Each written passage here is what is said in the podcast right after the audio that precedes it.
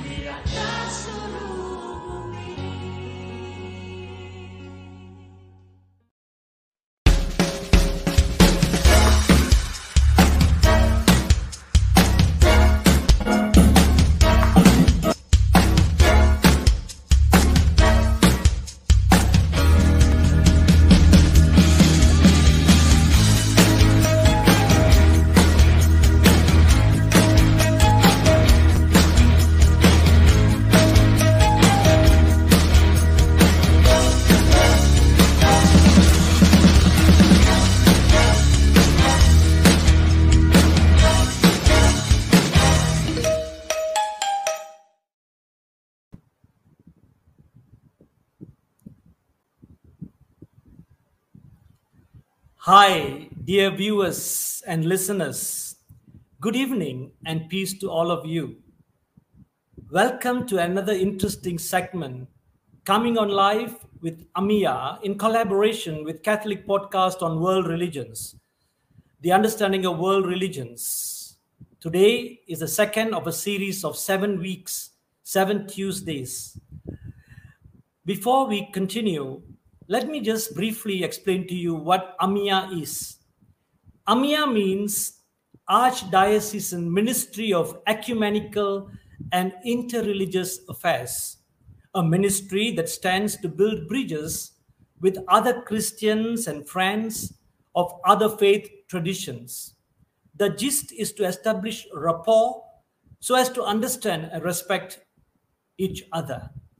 Tonight, we have two knowledgeable speakers, Mr. Sirisena Pereira and Don Premasari, to share with us on Buddhism. Dear sisters and brothers, today we may be wondering and expecting to see two Buddhist monks. You will see in a while they are not Buddhist monks or are they Buddhist monks? Before that, I would like to introduce our moderator for the evening, Reverend Father Christopher Wilvrach, who was also once head of AMIA and currently ecclesiastical assistant of catechetics in the Archdiocese of Kuala Lumpur. He is currently the parish priest of Good Shepherd, Good Shepherd Church, Setapak, Kuala Lumpur. Before my roller coaster journey to the priesthood that ended, I had the privilege of spending some months with him where we established cordial relationship with each other. Unlike with Father Clarence, if you remember last week, he shared about we playing football together. With Christ, we did not play football together, but we watched World Cup together. So without much delay, I will now hand over the floor to Father Chris, who will get the ball rolling and introduce our speakers for the evening. Good evening, everyone. Good to see you, Father Xavier. Thank you for the introduction. Uh, I believe uh, I believe it's a beautiful day today as uh, we celebrate Merdeka, and uh, I have to congratulate congratulate AMIA and your team, especially of uh, making this preparation of the seven uh, topics of different religions. And I believe that everything comes possible with beautiful when we understand and respect each other. How are you, Father Xavier, in this day or in this Merdeka? Oh, I'm feeling so free, merdeka for myself also. Yeah, wonderful. Though Although we have difficult times, but you know, promising. It's Yeah. promising. whatever it is, lah, you still stand as the rakyat of Malaysia, being proud, being Malaysians. Uh, Sure. Let's not waste time. Let's uh, Yes, bring forth our two speakers. Uh, as you said, uh, we, we welcome uh, Sirisena uh, to us. Uh, if you can bring him on so that we can see him. And uh, welcome, uh, Sri. Good evening. Good And evening. welcome, uh, uh, Don Pre- Pre- Premasari. I believe uh, both of you are very well known to the to the religion of Buddhism, and I, I, as Father Xavier has introduced you earlier, I wish I wish to say a little thing, a little about. If, if you don't mind, uh, Sirisena, if I if I can call you as Sri, is That's fine. okay? Very good. Uh, That's how totally about uh, Don Pe- Don Peremasari? Can I call you as Prem? Hey, that'll be excellent. Thank you. Wonderful, wonderful. Mhm. Just to give a simple uh, introduction to to Siri, he uh, he is uh, the president since 19, uh, 2014 the in in the Buddhist Maha Vihara temple. Uh, he he has been a good guru, uh, student, and I believe you you have got you known you have known uh, the late Reverend Dhamma Dhammananda, and I believe uh, he has really influenced you about the religion. And today you you are here to share about Buddhism. Um, Mhm. as uh, Father Xavier said, uh, you are not a monk, but you are a, a, a lay person. Uh, you are Mm. married. You are married, and you have a degree in law, I believe. Uh, you have a degree no, in no, uh, law. Yeah, Okay. yeah, Uh, no, I think I correct you. I, I don't have a degree in law. yeah. I have an engineering background. I'm an engineer. But engineering bank. Okay, sorry, very sorry. Yeah. Uh, Don, uh, Don, you are a, you are a, the vice president of the Buddhist Maha Vihara, if I'm not mistaken. Yes, Father. That's right. Yeah, and you you also have uh, some gift of uh, sign languages, I believe. Um, I work with a sign language interpreter together. Wonderful, wonderful. So not to waste time, I believe uh, my, our viewers are trying uh, waiting to to understand about Buddhism. Maybe I, I direct the first question or first uh, reflection to Sri. Can you tell us about uh, Can you tell us about the life of Gautama, Gautama Buddha? Uh, can I interrupt? Uh, Father, maybe this particular question will be picked up by my colleague, uh, uh, Brother Prem. Prem will pick Oh, up sorry, this question. sorry, All right. sorry. Uh, Prem, uh, No, no problem, Father Christopher. Uh, uh, let me uh, share in brief uh, about the life of Buddha.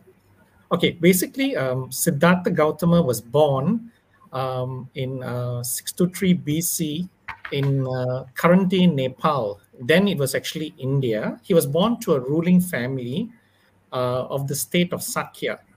And uh, he has lived a luxurious life. And after some time, there was the sense of um, emptiness in him. He has felt a lot of um, challenges in terms of internal challenges within him, despite all the luxury that is surrounding him, the all the uh, pleasures of life, but he still felt something very empty, despite everything that has been there with him. And and we must understand this in the context of what India was at that time. India was well advanced in civilization. It has a very strong, thriving farming community. Trade was, uh, uh, I would say, bustling. And there's a lot of infrastructure that was put by the rulers, be it the democratic uh, rulers at that time or the kings, to move trade. And in this time, what has happened was, despite all the luxury that he had, he had a very big sense of um, question in him. After with all this luxury in life, what is going to happen to my family? Uh, what is going to happen to me? Can this be permanent or is this going to be lost? And in that sense, he ultimately understood that everything is not permanent. We will have suffering due to death, we will have suffering due to sicknesses, we will have suffering due to old age, we will have suffering, and we will even die. He was seeking a, a way out of this. And this is when he left his luxurious life to in search of truth. He left everything, and just like uh, when you expected us to be as monks, no, we are not. He wore a robe. He wore a robe in search in search of how to find these, answers, how to liberate oneself from these sufferings in life. And he has struggled this for about six years before finally he achieved um, what we call as enlightenment in Buddhism, Um, and in this process, he has tried many methods. In India at that time, um, there were two schools, two main schools of thought. One is actually um, in they believe in torturing the body, torturing the body in search of this uh, truth or gift of uh, of truth. The other group was actually involved a lot in leaving things as it is. But in all these methods he has tried, he could not get the answer.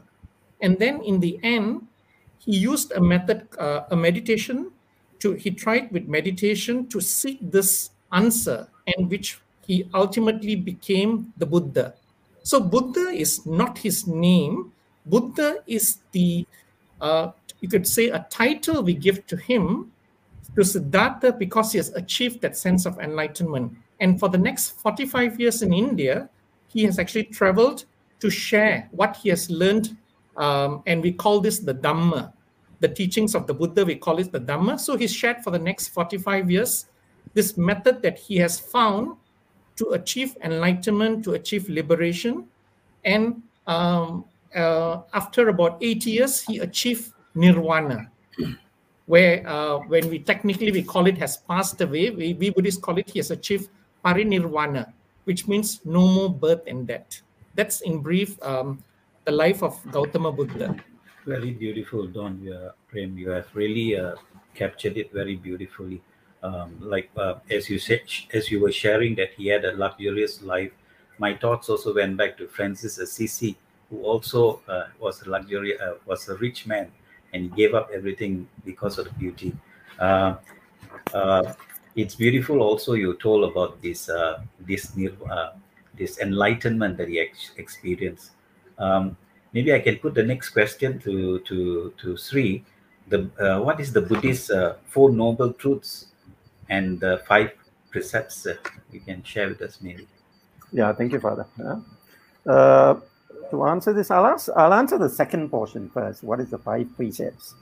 Uh, as lay people, as lay people like myself and pray uh, we are we have uh, five principles, five precepts that we undertake every day on a daily basis uh, for our daily living.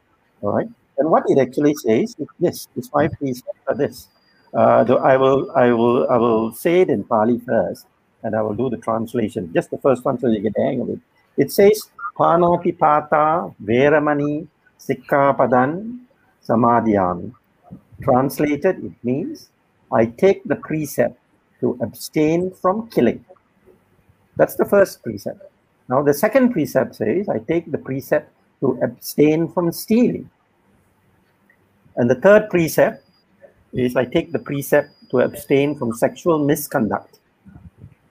The fourth precept, I take the precept to abstain from uh, wrong speech, lying, you know, bad mouthing people, that sort of.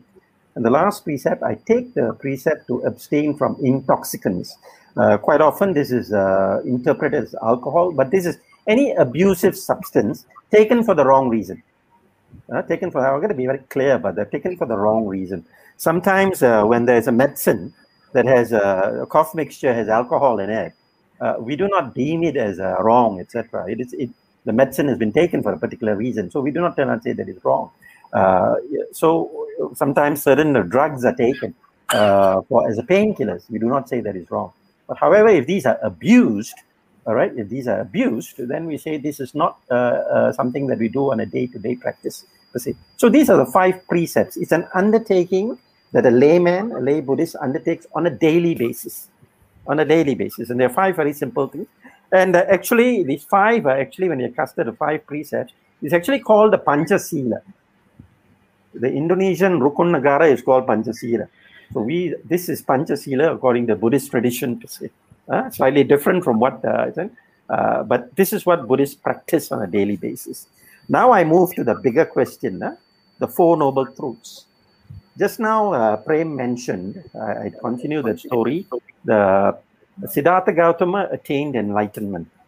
And the thing that he discovered, what was he trying to discover? He was trying to discover how to end old age, sickness, and death. That's what he was trying to discover, how to, to end old age, sickness, and death. And then, in his whole uh, search over the years, over a six year search from the time he left home until the age of 35, he discovered this thing, huh, through many processes. He discovered this thing called uh, the Four Noble Truths. And basically, the entire the uh, religion of Buddhism or his findings is actually the Four Noble Truths. Is actually the Four Noble Truths. So, what are the Four Noble Truths? The first Noble Truth is actually defining suffering. We use the word suffering, not quite right. Um, in, in Pali, we use the word dukkha. Dukkha meaning unsatisfactoriness. We are, un, we are dissatisfied with everything that we have. What does it mean? I have uh, a million dollars, but no. Once you get the million dollars, you want two million bucks.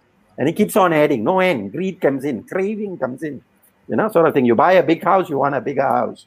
You buy one Ferrari, you want 10 Ferraris, like, you know. So this unsatisfactoriness keeps on building in many ways. Huh?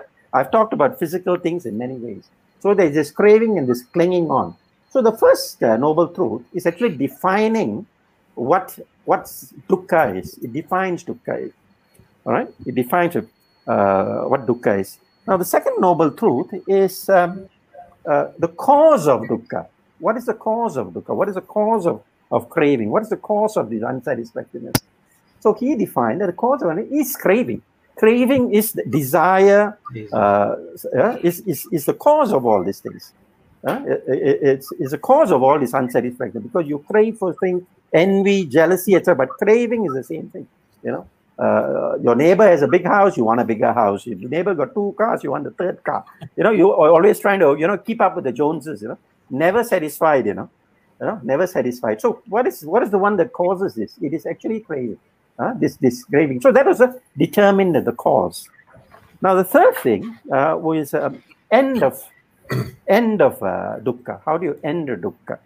Uh, and uh, the Buddha defined the end of dukkha is when you when you destroy this craving. Uh, we, we when I use the word, it's not a violence. In, internally, how do you purge yourself of this craving? How do you get rid of all these things?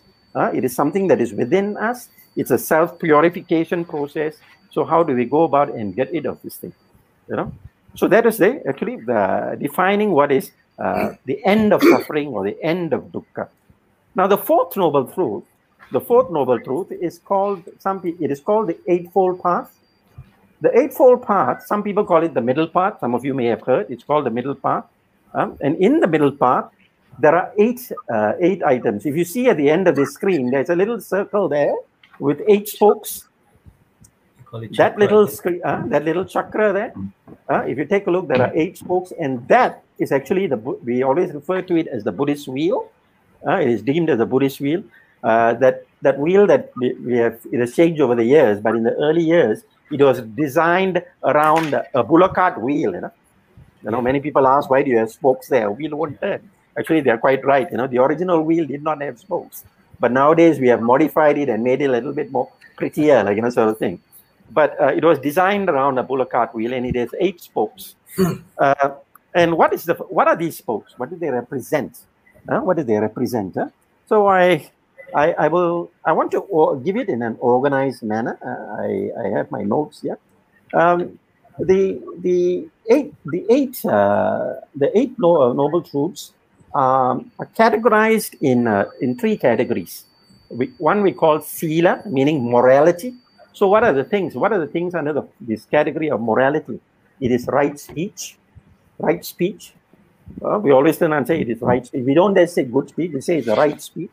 What do we mean by that? Uh, telling the truth, not having a sharp tongue, not being uh, not being cynical, not hurting people with our words. You know, our tongue can be really sharp. You know, can more do more damage than anything else. So having right speech, uh, having the right speech, being kind to people, basically. Then there is right action, doing kind things. You know, act- activities that are that are that are that of uh, of the of uh, of being helpful to to to to your neighbor, your your friends, your neighbors, etc. All the right things in there, right actions. The third one is right livelihood. Uh, what does this mean? That means for us to live a life, we earn a living, we lead a life, we we uh, we carry out a life whereby, let's say, we are not in the slave trade. Let's say, we are not in the drug business. You know, we are not in the business whereby we are killing people or being a mercenary, etc. So we are having a right living, a very noble lifestyle. Lifestyle. I know everybody says that teaching is the noble lifestyle or being a priest is a noble, but all of us can't be priests and all of us can't be uh, uh, very noble people. And if you didn't have bad people, you know, I think there'll be no need for people like us. you know, so so I'm not saying that I'm this is job security, but uh, but what we are saying is that the livelihood that we have uh, needs to be uh, uh, noble, needs to be noble. And there, there are so many occupations out there that are noble, that are good, of service to community. Now, the second category we call is mental culture. This is the next three category, th- three items of the noble comes. Uh, this is the right effort. What it means here is that for us going out there and doing this, this is part of our mental thought. huh? We're having the right thoughts in our heads huh, to do the right things. Uh, these are efforts. That means we're efforting to do the right things. The next one is right mindfulness. We are aware. When we talk about awareness here, mindfulness, we are always talking about actually the Four Noble Truths, telling ourselves that we have to be aware of the Four Noble Truths. Not that we are saying that we have the understanding of the Four Noble Truths. What we are saying, you have to have awareness. Uh, Why I say this is awareness is this. If you are not aware, there's not going to be a change. So what we are saying, there needs to be awareness before there is change. So in this uh, so-called mindfulness, we are telling people, we're telling an individual, when you're leading your life, be always be aware of what you are doing, whether you are in line, okay, with the, in line with the Four Noble Truths. Uh, the next item we talk about is right concentration. All right. Um, sometimes I laugh about this and I say, when right concentration, whenever you watch a kung fu movie, you always see two characters, the good and the bad. They all go through the same training, but somehow or the other, one guy turns out to be good and the other guy turns out to be bad. I know this is in the Hollywood style sort of thing, but what it actually means is that even though with the right training, with the right thing, if our focus is not right, if our intentions are not right, then you tend to stray and you go around the wrong path. You know, if you take, I know these are movies things, but you know, it's a good analogy if you want to use the word huh, that we talk about. Now, the next item is under which is categorized under wisdom. We talk about right understanding, right understanding. What right understanding here? We, we are not talking about understanding how the world began, how the earth was formed, how there is a, you know, why a tsunami formed. No, we are talking about understanding the Four Noble Truths. Having a right understanding of what the Four Noble Truths are and what the teachings of the Buddhas are, that's what we are talking about. There's a tendency sometimes when we talk about rights understanding, especially young kids, you know, they want to understand how engineering is like, you know, how is a tall building want to come up. I want to have a right understanding. Nothing wrong with all that. Okay, those are not evil things, but having an understanding of what uh, the Four Noble Truths are about and what uh, right way of living is, uh, and understanding the teachings of the Buddha. That's what it is. The last item is right thoughts. You know, this is actually having the right thoughts. Why we talk about the right thoughts? Having the right thoughts is the mind is the forerunner. My, uh, mind of a man is the forerunner of everything. And if you don't start right in your thoughts, in your thinking, in your creation, uh, etc., then you are going to stray. What we are saying is that you need to have right thoughts, staying focused on the good, staying focused on the good, uh, and, and, and leading a, a, a good life. All that I've said there is very, very easy for me to say, very easy to say, but they're very tough things to practice. Huh? They're very, very tough things to practice. And what I've just mentioned to you, the Four Noble Truths, which is actually unsatisfactoriness, cause of unsatisfactoriness, the definition of what the end of unsatisfactoriness is, and the last one is actually the path, the path, the leading to the end of uh, unsatisfactoriness. That's what we call. So we always call it sometimes the path leading to the end of suffering, but we want to say unsatisfactoriness. Huh?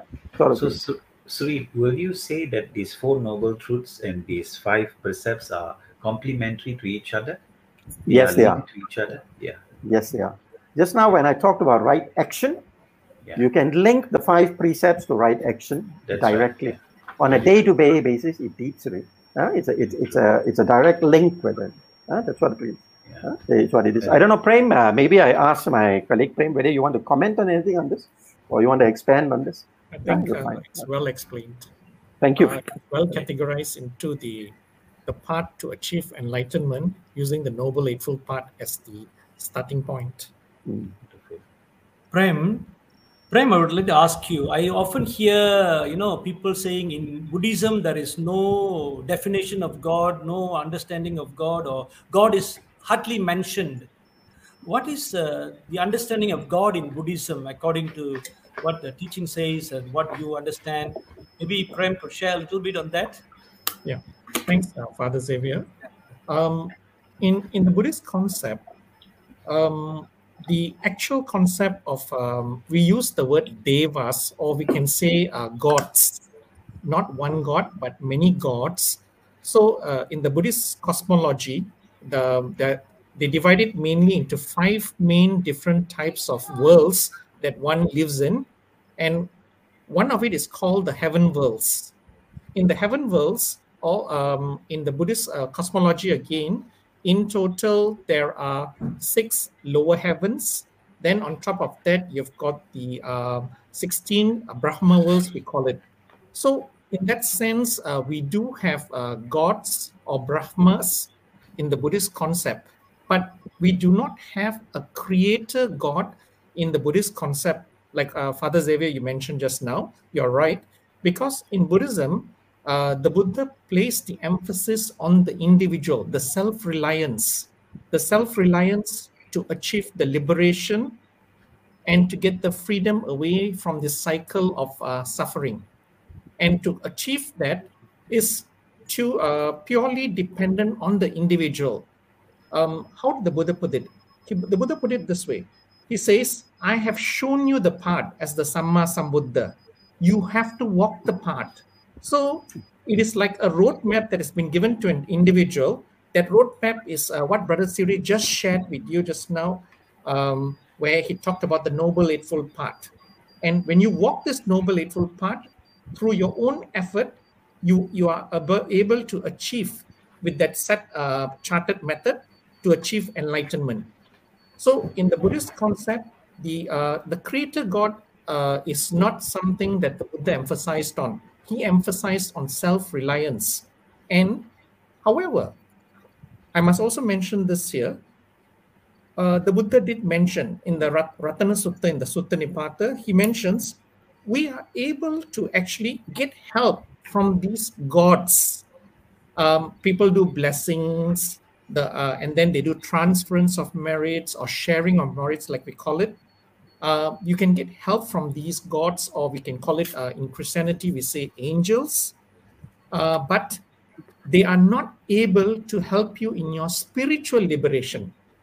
They could help you, uh, they could bless you, they could protect you, but in your spiritual liberation, it is only you yourself who has to walk the path and to achieve that uh, enlightenment that the Buddha himself achieved.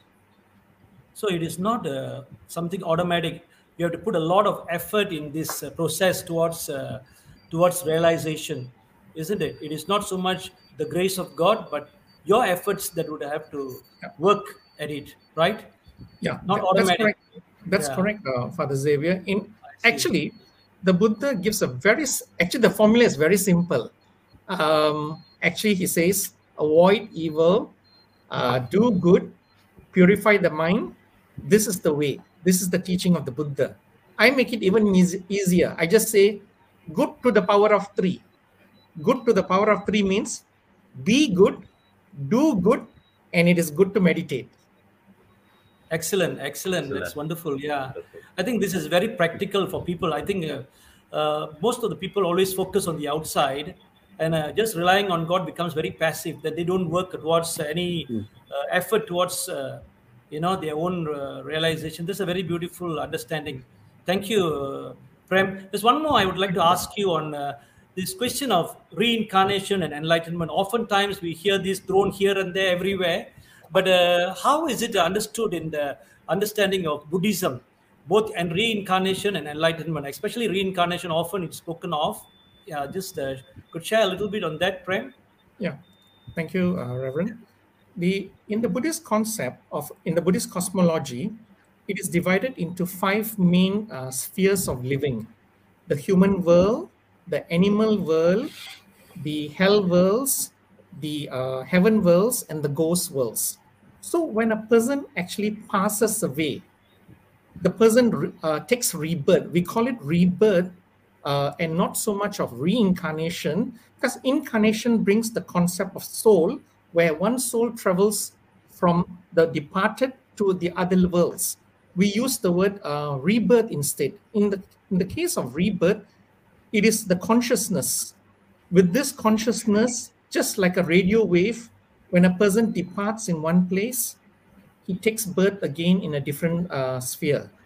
And how does enlightenment come in this cos- uh, in this uh, Buddhist cosmology?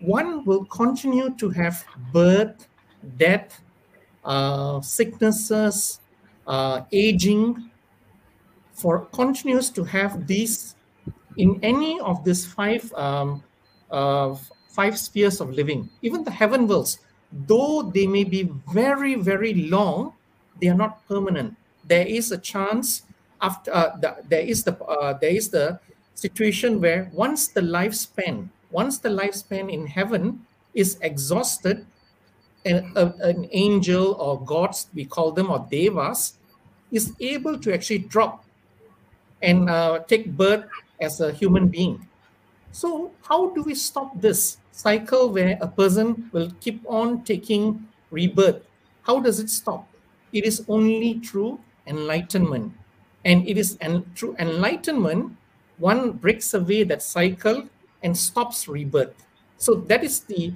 ultimate uh, goal that the buddhists worship which is to achieve enlightenment Thank you, uh, uh, Thank you. Prem. Prem.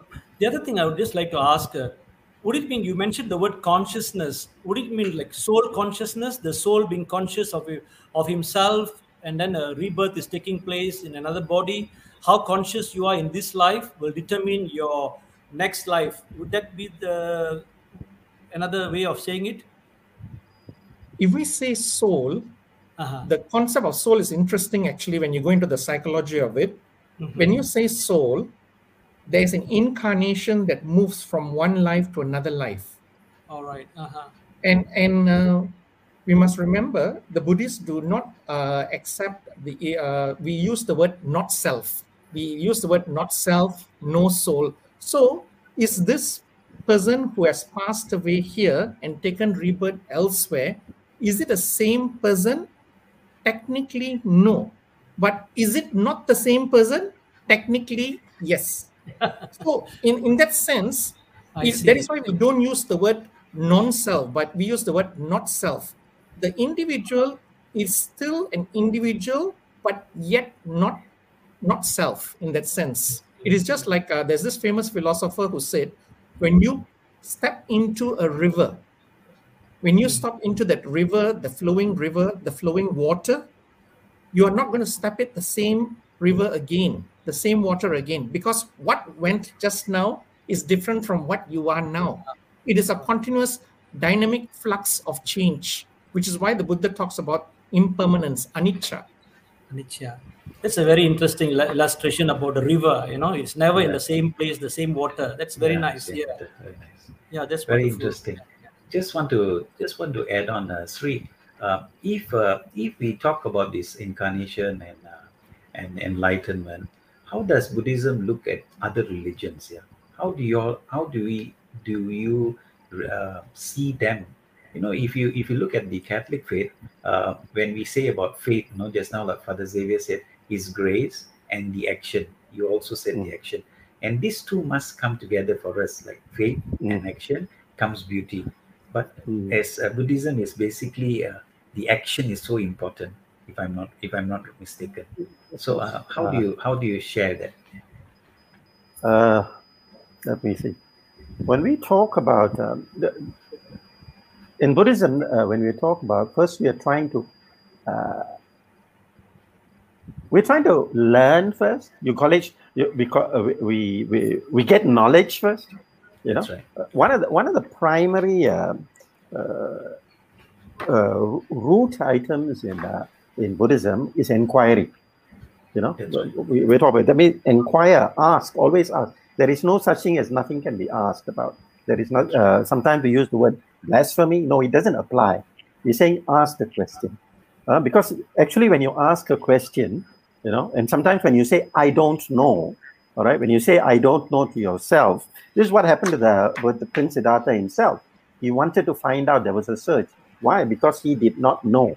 And actually, when you say the term "I do not know," that's the beginning of wisdom. Actually, That's, right. Huh? That's it is. It is the beginning of wisdom. Huh? That's what. Philosophy says. But yes, but that's what. But that's the start.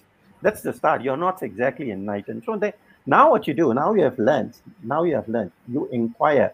Then the next thing is actually uh, the other thing where we are in line with uh, in science, especially. One is inquiry. The next is experimentation. You know, we advise you to experiment, try. You know, try and try again, and learn from your mistakes. That's what the Buddha did. So these are the actions that you do. If you do nothing, you, you don't get anything right, you don't get anything wrong, and you are in a very neutral state. So you go out there and then you try. So in Buddhism, there are two things. once is inquiry, and once you develop this awareness, then you go out there and you take action. That's what the Buddha did. huh? That's what Prince Siddhartha, I would say. Not yet the Buddha. That's what he did.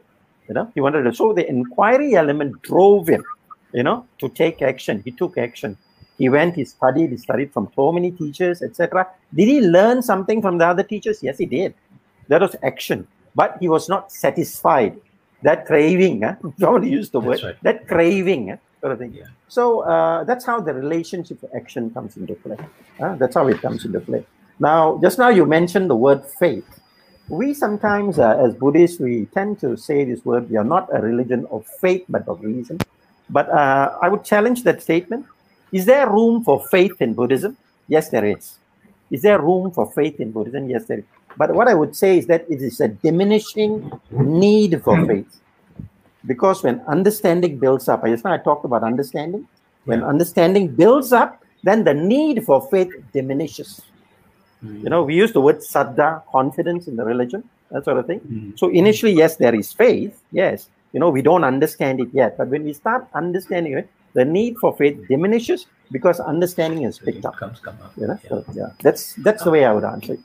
I, I believe I believe Buddhism has different schools of teaching or understanding. Uh, can you Mhm. share about the different schools that we have uh, uh, under the the Buddhism uh, Buddhism itself? There are a lot of Yeah. schools, if I'm not mistaken. Uh, yes, there are many uh, many schools, uh, but I will talk about the three main schools. I will talk.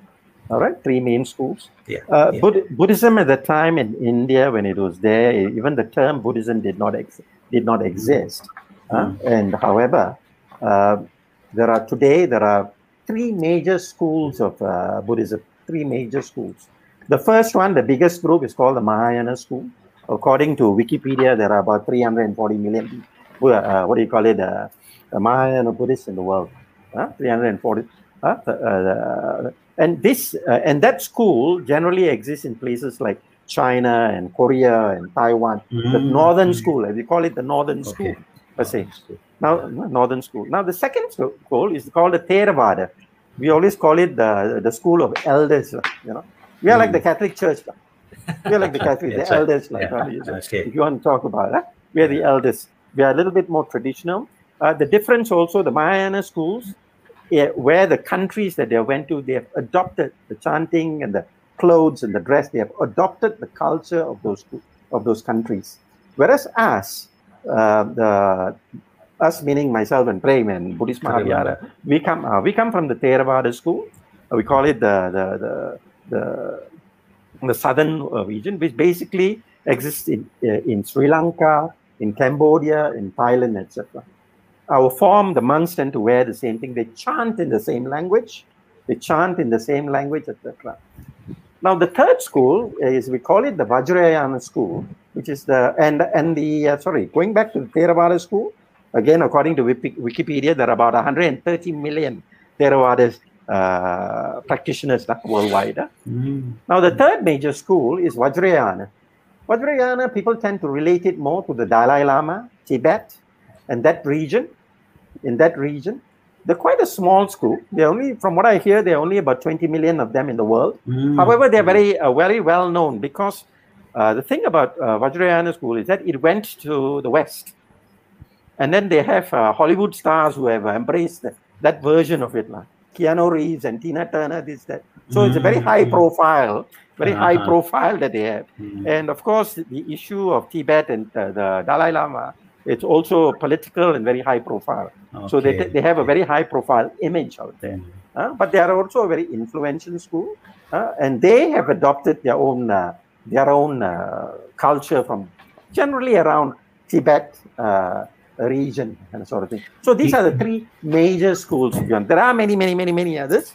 All right, many Yeah, subdivisions, etc. But these are the three major schools. But will you say the- their theology is the same? Uh, I mean, We uh, are almost a hundred percent. We believe in the Buddha, our teachings, our texts, etc. Is this. Mm, Uh, uh, I think uh, uh, as far we there is literally no dispute. There is literally no dispute. We accept the teaching that was out down there. There is almost literally none. Literally none. You know what is different is the behavior, the rules, and the regulations that the monks follow. That's what differs quite a bit. huh? That's what differs because it the the monks live to a set of rules of uh, of uh, 227 rules, if I'm not wrong, uh, that sort of thing. mm, However, these rules were set up. They are not laws that are carved in stone. And the Buddha has made it quite clear as time goes on, according to your where you are, the culture, the changing time, these are allowed to be changed. These are allowed to be changed because they are not laws of nature. These are rules that were that were devised just because small small issues that came up. uh, uh, that's what it is. So, so it's wonderful. Uh, we we have spoken a bit about the theology of Buddhism itself, understanding and getting to it. Mhm. Let's go into the practices, basic practic- Mm. practic- practices. You know, uh, when I was small, I was just staying to near the Buddhist temple, and I used to go with my my my family just to Mhm. just to see and to. I see many of them wearing the strings, and all this. You know, I, I believe that I, I I know it's uh, the orange string, and I see in Prem, Prem, if I'm sorry if I say, I see in your hands there's a little different colors of strings. So maybe you can share about these these practices, the worship, the the you know what do they what do really they I know monks they like to chant and you know I like to sing and I like to chant but and I really am, I find it amazement when I just sit down silently with them once so yeah can you share uh, Prem? Uh, thanks for the question, uh, Father. The generally when when the Buddhists um, um, go to the temple, the when uh, like Brother Siri mentioned on the point on faith, at the entry point on the point of faith, people need things that are tangible. People need uh, things that can help them, uh, give them uh, blessings, give them confidence. So, like the holy trait, we call it, or the blessed trait, or Pirit Nul, they, as they say in Sinhalese, um, or in Thai, they call it at a different term. Basically, uh, what, what happens is the monk who actually uh, ties this holy string or blessed string on the individual's hand, uh, what happens is they will chant some um, chanting, this uh, blessings we call it. And in this blessings, they are blessing the person. May you be protected. May you have good health. May you have happiness. May you have uh, wish fulfilled always. And, and after that, they also will use water uh, to also bless the person. And water is something uh, uh, interesting as well, uh, whereby 80% of the human body is actually water. And when they use the water and they bless the person, the and the calmness that the chanting uh, gives to the individual, he will feel a real sense of uh, protection. He feels a real sense of blessings, and with that confidence, he will set forth to do uh, what he intends to do. For example, maybe he's sitting for examinations, or he's going uh, to work on a project. So all these are psychological confidence that is given. At the same time, these blessings also we invite we invite uh, like i mentioned to you in the buddhist cosmo- cosmology uh, the heaven worlds the day we call them the devas these heavenly gods to protect this individual who is actually uh, in pursuit of a certain uh, action or an aspiration so he's also protected as well so the water comes together with the blessed string it comes together the other How about the other worships here? Other practices? What else do they do? They do uh, uh, besides this blessing part. How about the worship? Yeah. Like in, in like ways. of worship, normally, um, it is encouraged, the Buddhists are encouraged to actually, um, in the mornings, to actually uh, do the uh, in Theravada tradition, the Buddhists are encouraged to actually uh, pay homage to the Buddha, the Dhamma, the teachings, and the monks, and then reaffirm their faith in the uh, the three uh, refuges, as we call it, and then reaffirm their commitment to uphold, to undertake the five precepts, to avoid from killing, stealing, sexual misconduct, lying, and taking intoxicants, and at the same time, they will they will also, uh, if time permits, they uh, they will actually also do 10 to 15 minutes of uh, meditation. And in this meditation, one of the things that we always recommend, even for children actually, uh, we call it the metta meditation, meditation on loving kindness, where uh, the individual they sit for a while for five to ten minutes in the morning, just radiate loving kindness to oneself. May I be well and happy. May harm not come to me. May I be free from ill will and suffering. He does that three times, then to his parents, to his siblings, to his relatives, to his friends, and to all beings in the world. So this is uh, this is uh, you could call it the model of the Buddhist worship, and at the same time at night, before one sleeps, actually, it is encouraged to do uh, what we call as silanusati. Silanusati is where one recollects, one reflects on what one has done for the day, and think, oh, these are the good things I've done. Then be happy, be grateful about that, rejoice over it ah, then also the same time, I yeah, I did something not too good today. I shouldn't have done this. Okay, I reaffirm my faith. Okay, I promise not to do this. This is something where I had missteps. I will not do it. And then after that, they do the metta again before they sleep. And and when we do this, this is important because it gives a sense of reaffirmation to the person, and at the same time, the person will be able to have a good sleep and the Buddha again does say there are 11 benefits of doing metta meditation uh, because the person will have all these 11 benefits as well. Uh, uh, Prem, before I could ask you this question, you have already touched it so beautifully on meditation. Actually, uh, I remember going to Igatpuri, a place in India where I did Vipassana meditation for 10 days. You were mentioning about metta meditation and uh, maybe uh, a little bit more elaboration on that how this the, I'm, I'm sure there are many mantras used and also the time the frequency you have mentioned a little bit when and where and how and what age they could start maybe just very briefly on that uh, maybe uh, prem you could share a little bit on that Yes, we'll we'll do, Father. Um, I mentioned metta just now. Metta is actually recommended for anyone, even children, uh, adults. Uh, it is because it helps in the person's uh, mindfulness to build the mindfulness, to build the focus, and to bring a sense of gratefulness and uh, gratitude.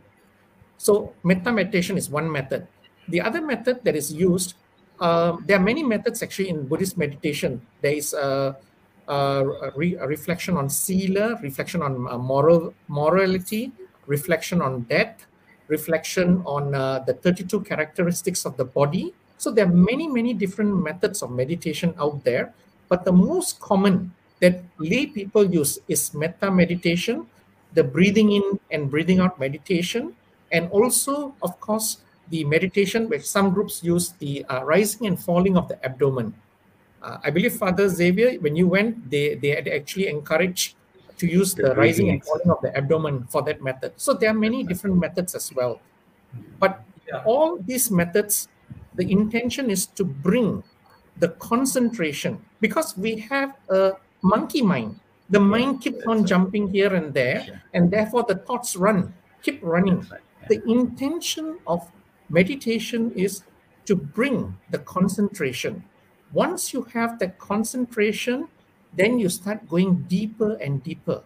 And in Buddhist, that is the starting point. In Buddhist meditation, of, of course, along the way, you get all the benefits of calmness, uh, less stress, uh, less uh, anger. All this comes along the way. But of course, the ultimate aim of Buddhist meditation is to achieve that very enlightenment the Buddha himself got, which you gain once you start going deeper and deeper into the concentration, and then you're able to go into the different uh, levels of enlightenment as you go along the way.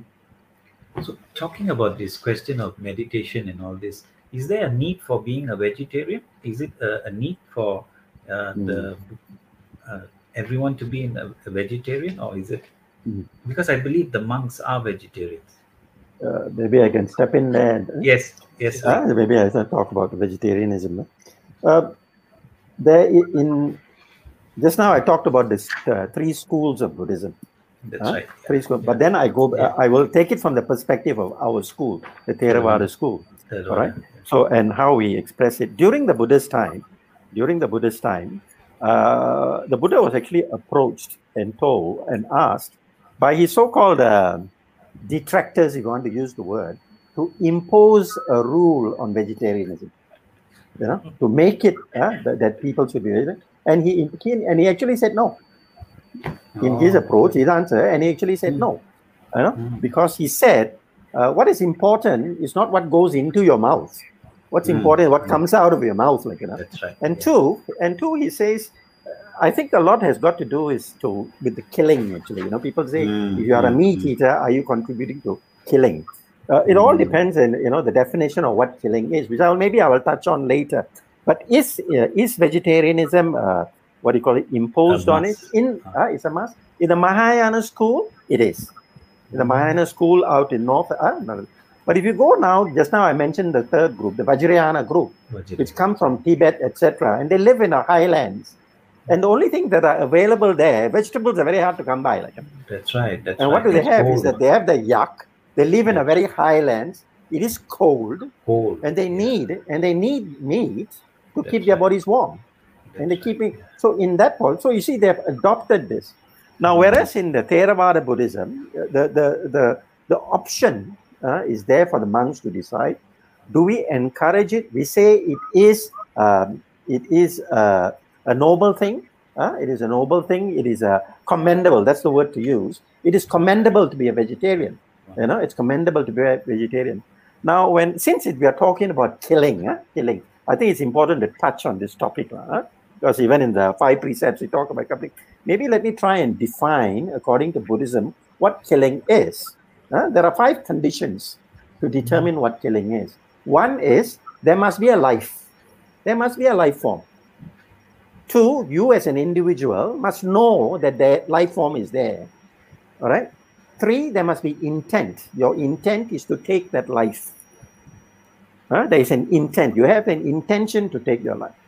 Uh, four is that there is an act of killing, of taking that life.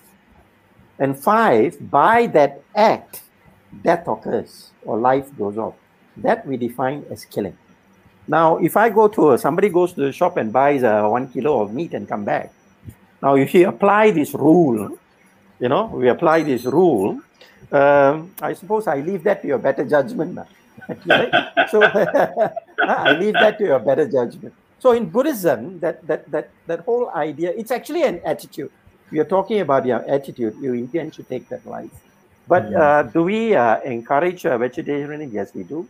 On certain days, on full moon days and new moon days in our temple, uh, the monks go vegetarian. There is a particular reason. There's a physical, I use the word physiological reasons for going vegetarian on certain days. Uh, it's a long topic per se, but we do That's say that the, the human body is affected by it, and on certain days, uh, the full moon and new moon, the impact on us, the impact on the human body, the you know the word lunatic comes from luna. That's right. So- That's right. That's right. Yeah, yeah. So I'm not Yeah. saying that we all turn into werewolves on, a, on a full moon day, but we do say we do say that it is for us very to be very guarded on these days because the influence in the body, the fluids in the body, uh, and the energies in the body uh, uh, need to be managed.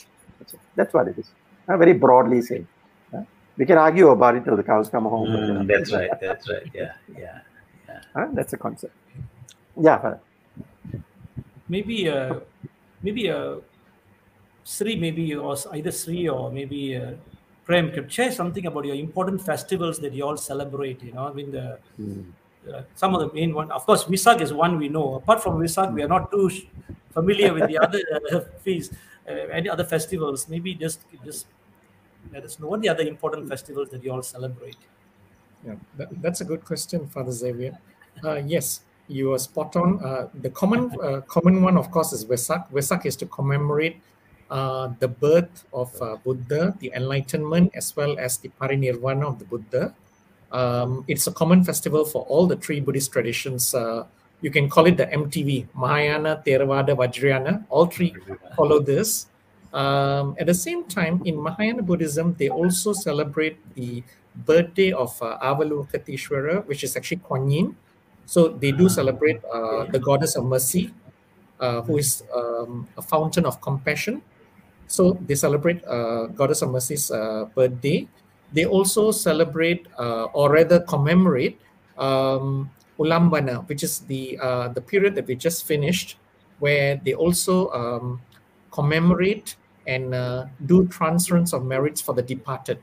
So that's an important festival they, that they actually commemorate. In the Th- Theravada tradition, there is the uh, tradition of Katina.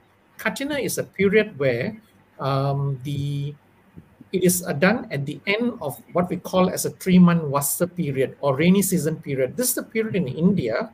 Uh, that's a tradition that they have also followed in Theravada schools, where for three months they will actually the monks are not uh, encouraged to travel out more than seven days.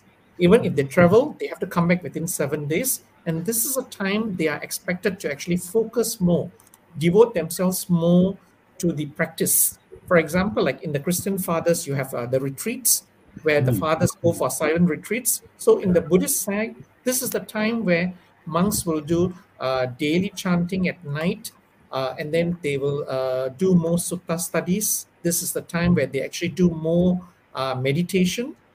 So this is uh, so, and the culmination culmination of this period called Vassa is the Katina. So where the people will actually then come together, the devotees, and they offer robes to monks, and they offer all the other requisites as well to the monks to to to celebrate, to commemorate that that three month retreat that they have just completed, and uh, which helps them to also uh, bring a lot of uh, spiritual upliftment and progress with them.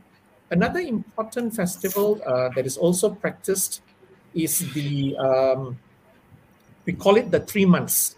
Three months uh, after the enlightenment, uh, we call it is Asalha or Isala, and this is where they commemorate the first time the Buddha taught to the world.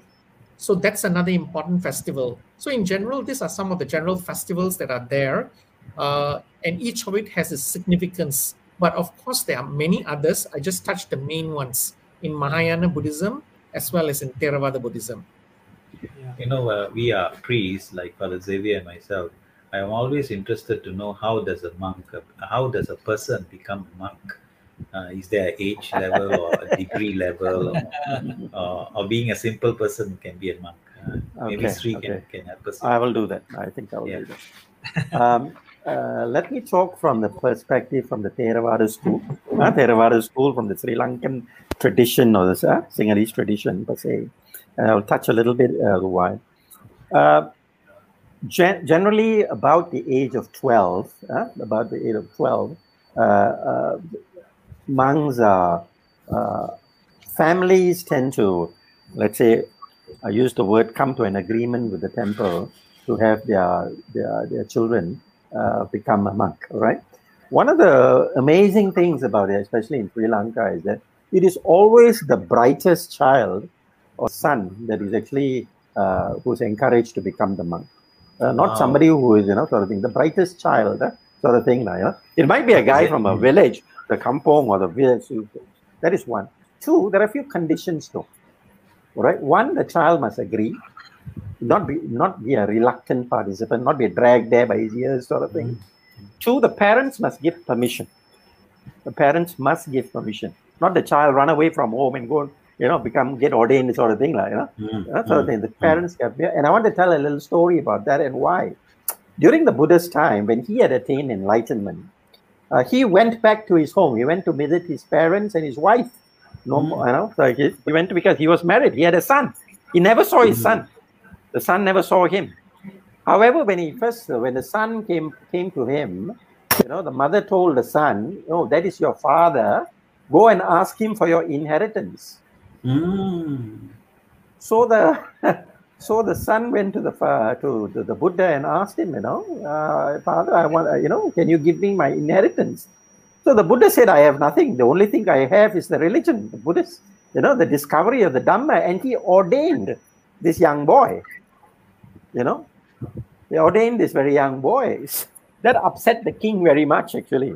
The Mm. king was quite upset, you know, because that means the Buddha's father was quite upset, and he said, "Hey, look, you left home and you became the Buddha. All right, I need a heir to my throne, and what do you do is that you take now my grandson and you ordain him, like you know." So he, so there came an understanding at that point in time that Buddha- uh, that the king said, "In future, could we please ask permission?"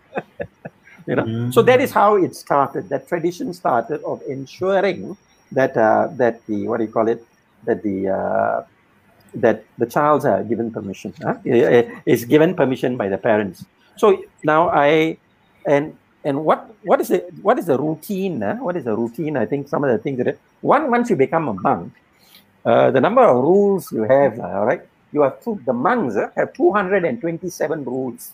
Wow. okay? 227 rules. It is called the vinaya. It's a rule you know a rule a code of conduct you want to use for monks. And for ladies it's about 300 over now of course many people ask why are we so unfair why got additional rules or that sort of thing like, know? actually it's got to do with the it, it- a lot got to do with their physiology it's nothing to Ah. do with their behavior etc but however there are certain rules as well about monks and uh, nuns uh, there are certain rules in the sense that they cannot stay under the same roof. Mm. They have to live in different, but they have to live nearby. All right, They- because they do recognize the fact that you know women are weak, etc. There have been times that the ladies have been attacked. So the, by having a uh, a group of monks nearby for safety, but not under the same roof. Mm. Uh, the the other thing about uh, monks is that maybe when I talk about you talk about what is their daily routine, uh, which I, which I think you will probably may play a, a video later. But let me talk from personal experience. I think in 1970, 1986, I became a monk Mm. for a period of two weeks at Buddhist Mahavihara Brickfields. Premasiri, we talked to him. He also, I know, became a monk because we have something called a novitiate program where we go and try the monk's life.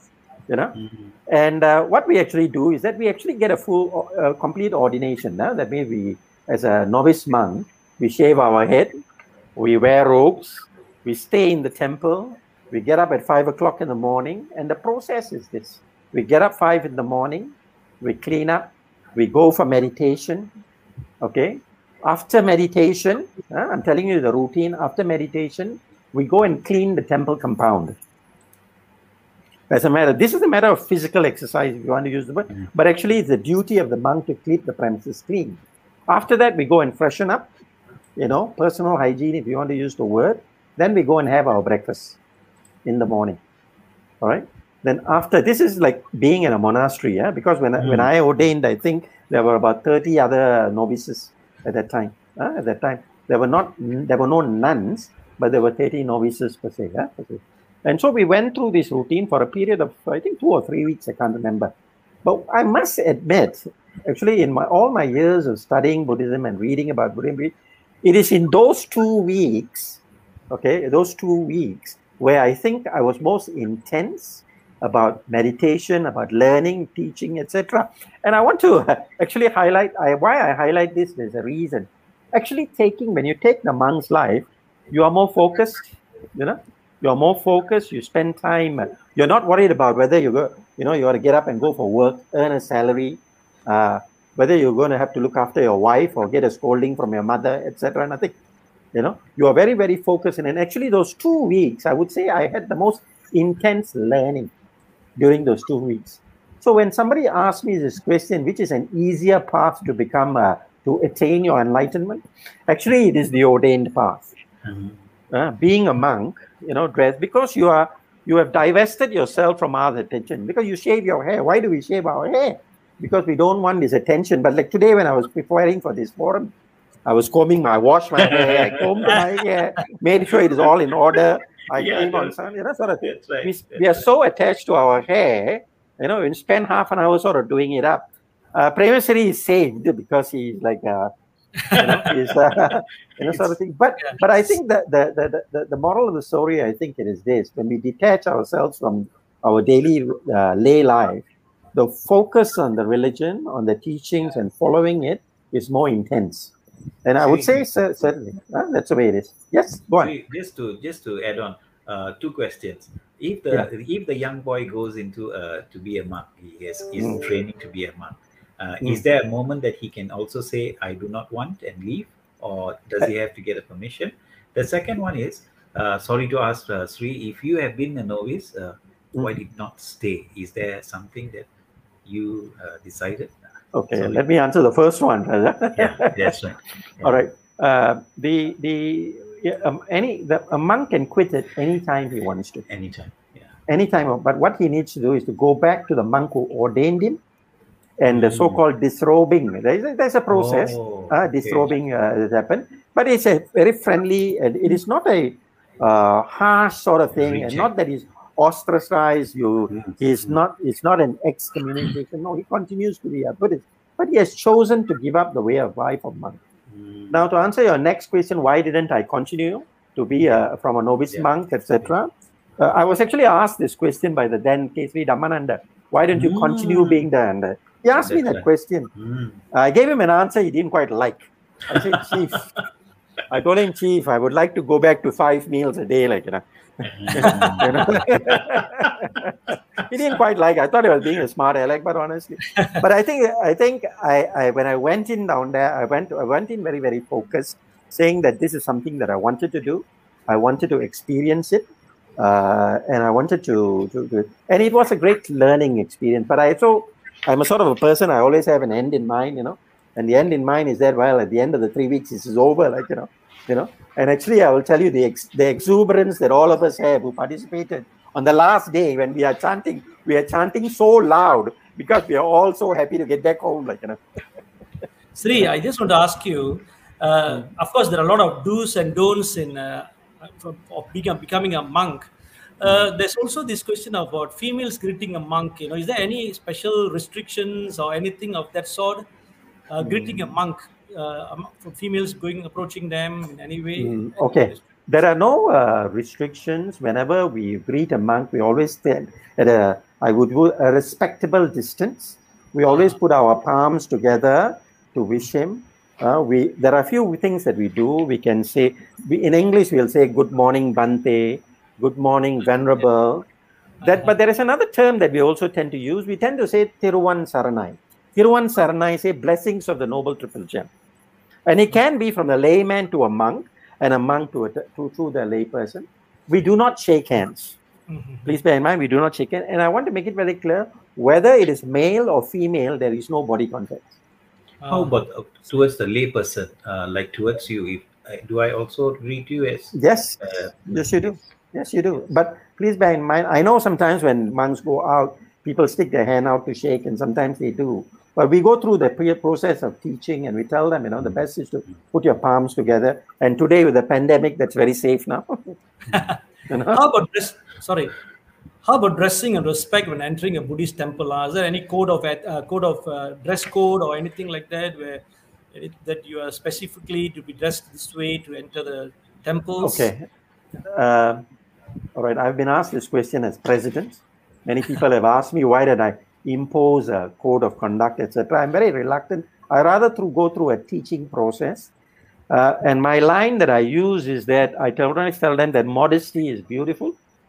And I use that tagline, you know. Sometimes people want us to go and tell people, but you know, when somebody comes to the very fact that somebody has come to the temple, they already came with a certain intention, whether they had uh, they have a problem, they want a blessing, their parents are sick or they are sick, etc. And suddenly, when you jump on them and turn around and say, "Hey, look, you're not dressed well, go back and change," I don't think that intention is right. There there are people who would like us to do that.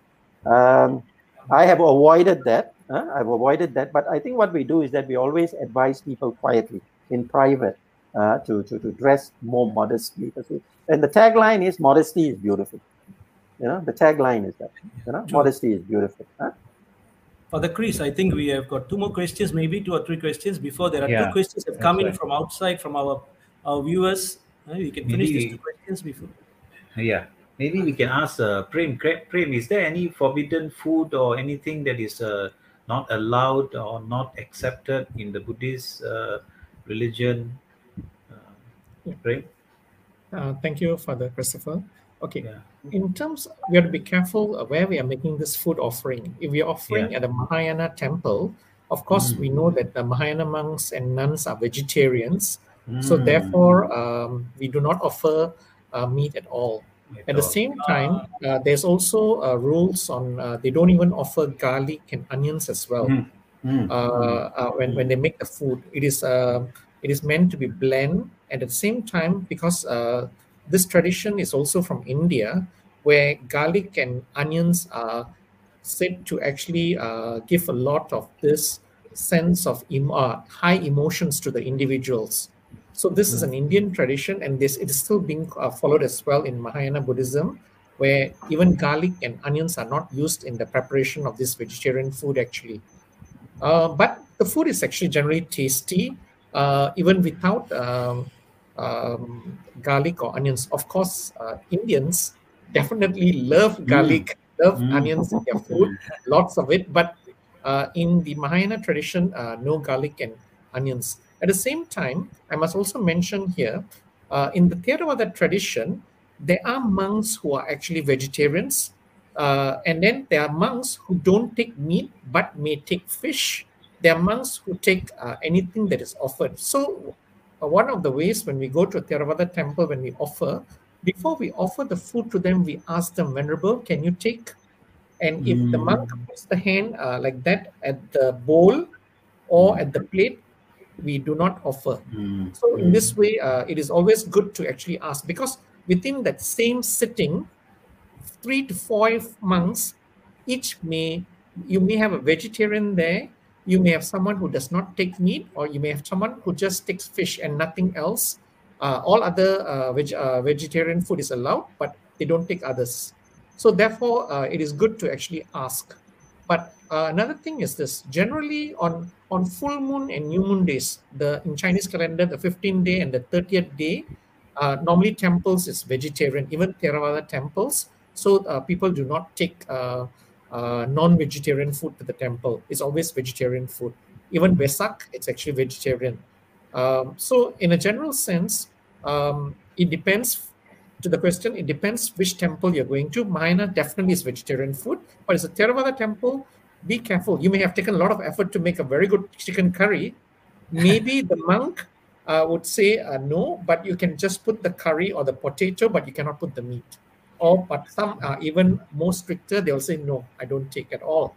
So it all depends. That flexibility, like Brother Siri mentioned, is there actually. Prem, Prem, uh, you talked about the monks. How about uh, lay persons like y'all? Do y'all also take a strict diet, a strict uh, food uh, diet, and all these things, or is Uh, it your choice? Yeah. Again, uh, again, Father Christopher, it's it all up to the individual. Correct. uh, whether we take it on full moon, new moon days, we choose to be vegetarian, uh, or whether we choose to take meat. But of course, one thing that's forbidden for the Buddhists is actually we cannot go to the market, look at that chicken. Ah, please take for me the chicken, cut it now for me, and this and that is actually disallowed because you are technically um, you are taking that and actually killing. You cannot say I didn't kill. You actually ordered to be killed, and That's that is also not allowed to be offered to the monks also Ah, because uh, that is a ruling. In fact, one of the rules for the monks also is you cannot offer that meat that has been offered in that way is actually not allowed. So, for example, generally when we go to you know buy a chicken or anything, you just buy what is there. If it's there's none, it is none. You don't go and go to the go, go to the broiler side and ask them to go and make more. Cannot Mm. or cut more chicken. Cannot. It's not allowed. Uh, just to go on to Siri, Siri, uh, tell us about Yeah. the social uh, aspect of the Buddhist uh, Buddhist uh, mass, uh, religion itself. How will you all uh, do the outside uh, uh, social work? And you know, we have like we have Mm. the prison, prison, and migrants, and maybe Mm, you can mm. share with us your Okay. I think I'll speak on a very, very broad. I thought about Yeah. this. Huh? That's right. Um, uh, different organized, different Buddhist organizations, which seem to uh, somehow uh, specialize in certain areas, you know, sort of thing. So I will talk. I, I actually wrote this down actually when when I was a- asked about this question. I think many. I, I will take it on a very. Let's go on an international level. All right, we'll start from there and work down to Malaysia and to Buddhist Mahavihara. Mm. Uh, I'm sure many of you would have heard this organization called Tzu Chi. That's right. All right, that's right. would, Yeah, many of yeah, you would have heard right. Tzu Chi. Suchi is an organization that comes from uh, from Taiwan. It is headed by a nun. Comes from the Mahayana school. There's a very interesting story of how I think she saw a lady bleed to death, you know, and she was not able to help. And ever since then, she started this process. I don't know the details of the story. She started this.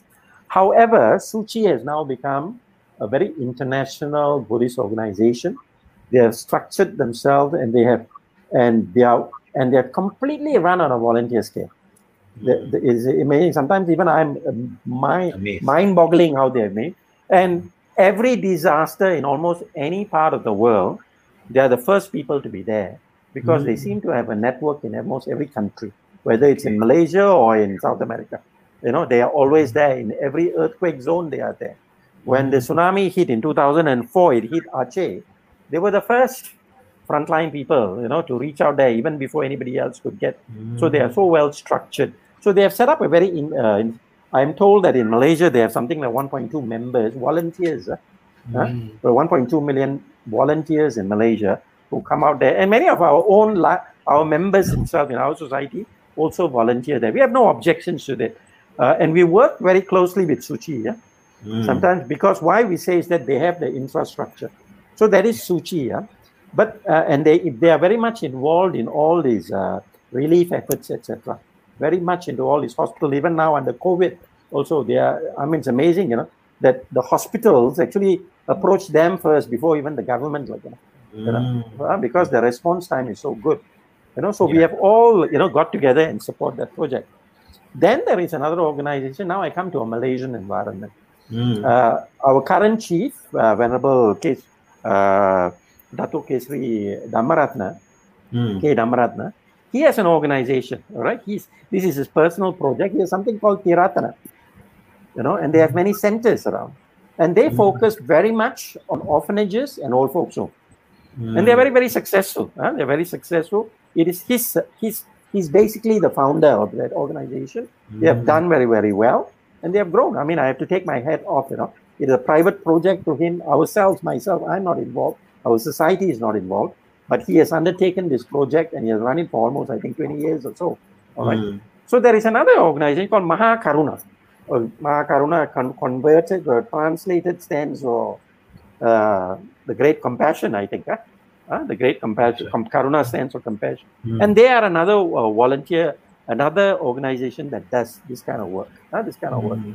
and uh, they they have been quite successful in something called educare where they have supported children uh, in uh, who, are- who are who need uh, what do you call it aid to go to school uh, you know their school bags their books etc they've been very very strong in that um, Mm. then when it comes to counseling when it comes to counseling we have something called uh, buddhist gem fellowship.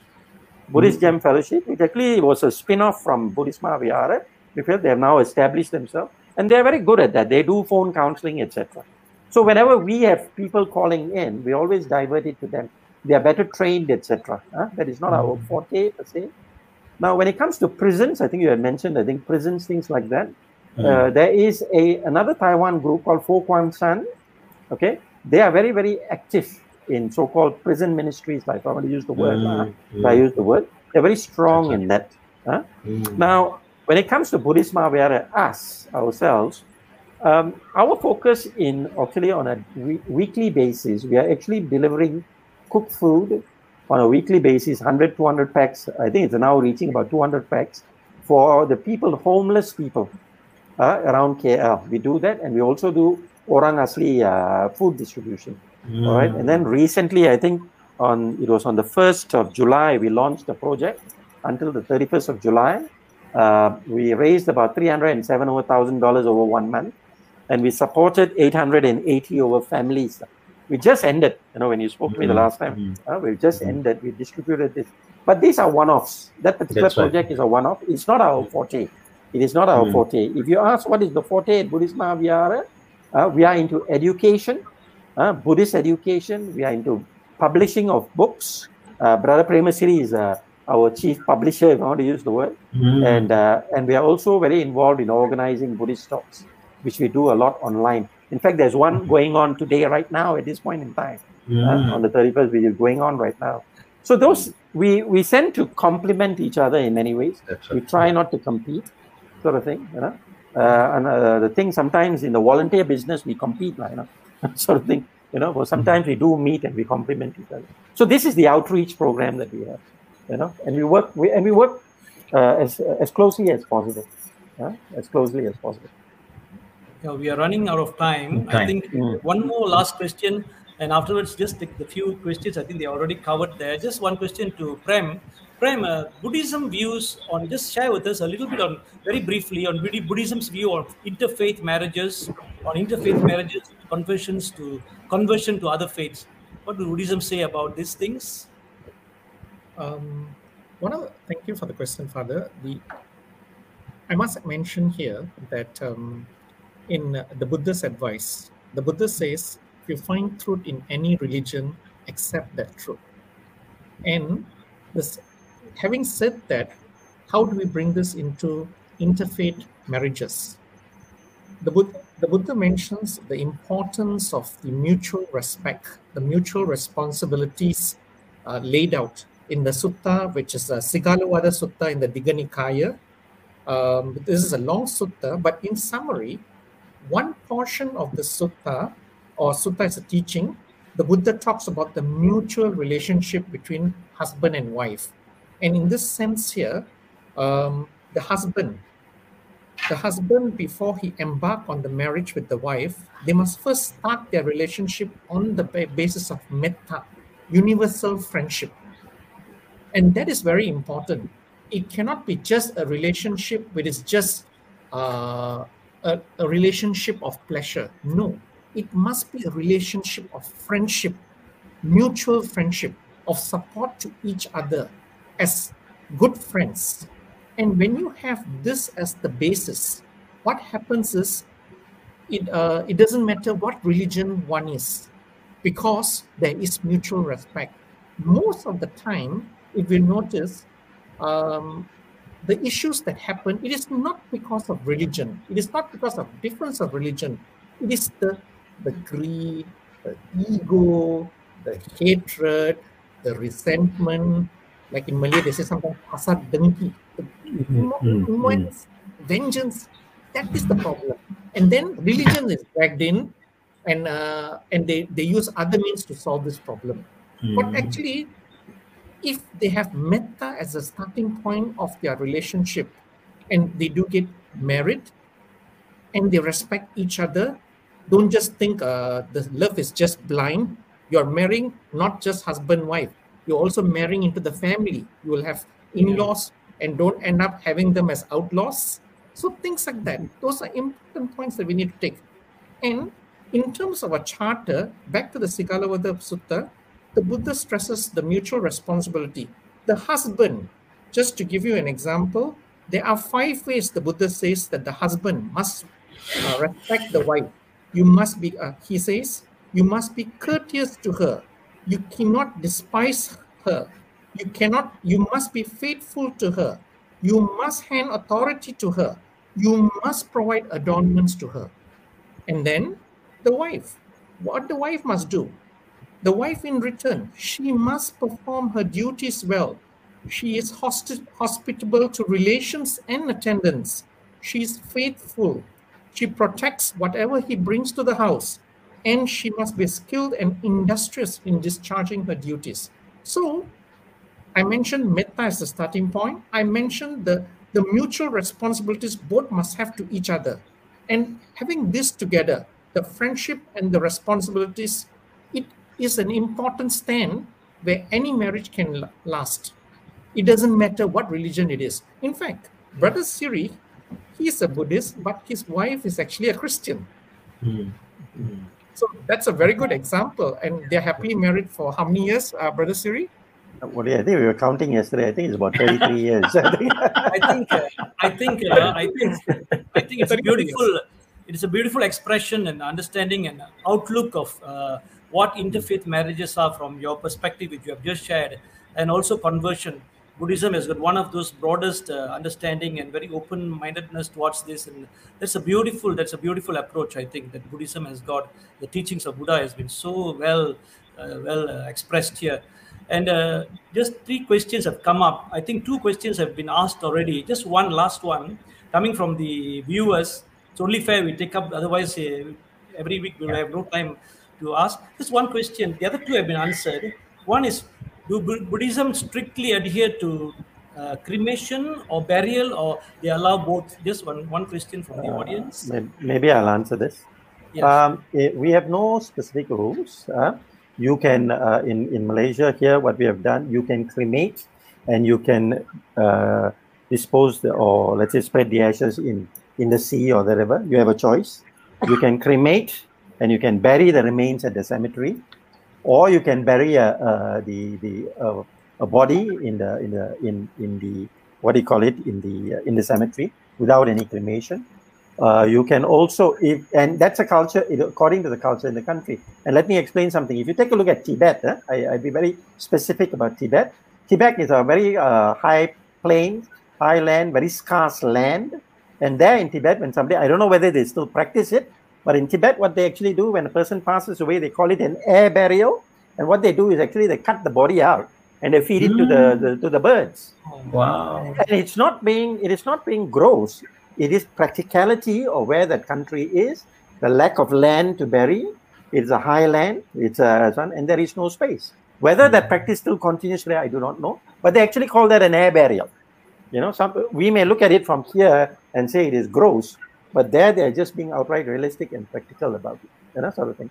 Uh, so and and in and do, is it a buddhist practice? No i think it is a very cultural thing. These are very cultural things sort of. So I hope that answers the question.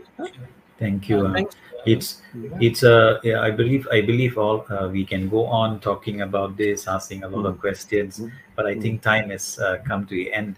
Uh, I, I just want to say uh, thank you to uh, maybe Father Xavier like to say a few words uh, before we end. Yes, uh, I would like to just uh, take this occasion to thank both our speakers, well explained, and they are very knowledgeable. Though they are not monks, but uh, they have got, given us a good sharing, and I think many of our viewers and listeners would testify to that. So, thank you so much, Don Premasiri and Sirisena Pereira, for your time and for your valuable sharings. We really appreciate that very much. And uh, we congratulate all the viewers uh, for joining with us. And not to forget uh, AMIA team for working so hard, especially to the team who worked on Buddhism, Ruben, Joanne, Nirmala, and Albert. And last but not least, to our moderator, Father, Father Christopher Wilvraj, and also Alex, who is in the back end of this podcast, the Catholic podcast, we will not forget. They are with us, journeying together, and we will wait to see an exciting one again next week with uh, another religion. We'll keep it a suspense so that you will come back, okay, with uh, more exciting questions and uh, uh, time together. And before we end, I think we don't have time to put on the video. Truly sorry. Uh, maybe we'll call upon the two speakers and Father Chris to end up with the little prayer offering for this Merdeka. So we are celebrating Merdeka. We are in a peaceful country, though a lot of things are not so promising, but with a lot of faith in God, things will continue to work out for us. And so I turn and give out, I mean, I hand over to Father Chris to end up with the prayer and uh, also together with uh, both Prem and uh, Sri. So maybe uh, Prem, uh, Prem, I believe you are going to do it in uh, Pali language. Uh, maybe we can start there, and then Sri, I believe you will also do a little prayer, and then I will end it with uh, Mm, prayer in um, English. Yeah. Mm, Yeah. Prem, Prem will Is it Prem, Prem. Yeah, Prem will do Thank it. you, yeah. Prem. Thank you. So Not to forget a- Alex. Huh? Alex is also at the back end. Thank you, Alex. Okay. Yeah. Thank you. Yeah. Thank you to everyone, to all uh, viewers. To we ask the good Lord to bless us, especially as we celebrate Merdeka. Prem, yours. So this is a short chanting in uh, Pali to bless our king, our government to lead the country well to great heights of, of righteousness. May our country be always be blessed with progress, prosperity, and we can overcome all the current and future challenges. We also would like to bless uh, everyone in the world so that they can, uh, those who are in a situation or challenge, health challenge, may they be alleviated in their suffering and sicknesses. May they regain their strength to move forward progressively. May all be determined to do good, to be good, and to be bring within them peace, happiness, and mutual respect.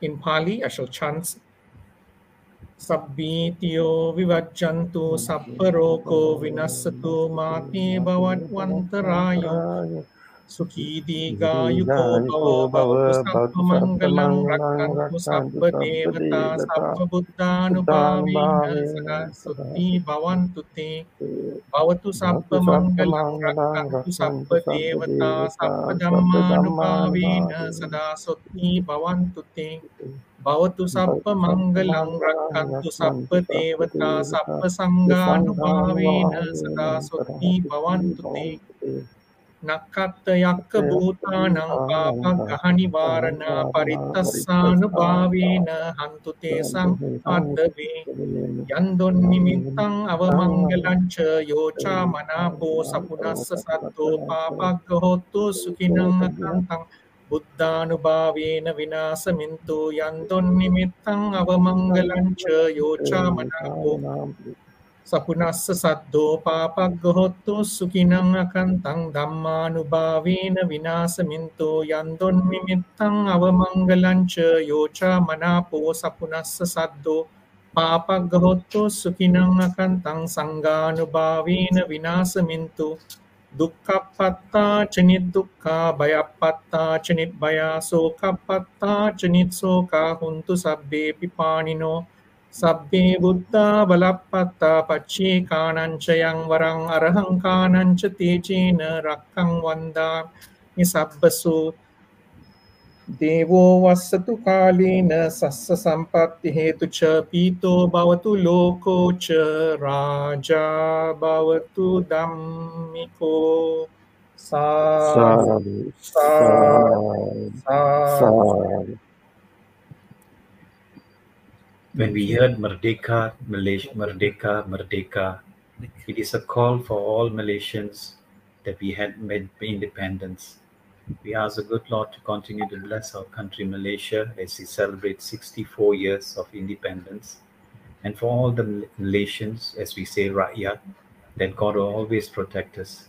Whatever the situation may be, that we Malaysians will stand together for what is good, for what is right, and what is beautiful. As we all heard in Buddhism, it shares to all of us to do the good, to do the right, and that brings us blessings. I thank God for the two brothers who have helped us to understand Buddhism, to Brother Prem and Brother Sri. May God continue to bless you and your families. And to all Buddhists, uh, to all those who, who believe in the Buddha, in Buddha, that God will continue to bless you. As we continue to learn and understand other religion, that we respect each other as Malaysians, as a human person. And that is what God is. God brings us all together to make things beautiful.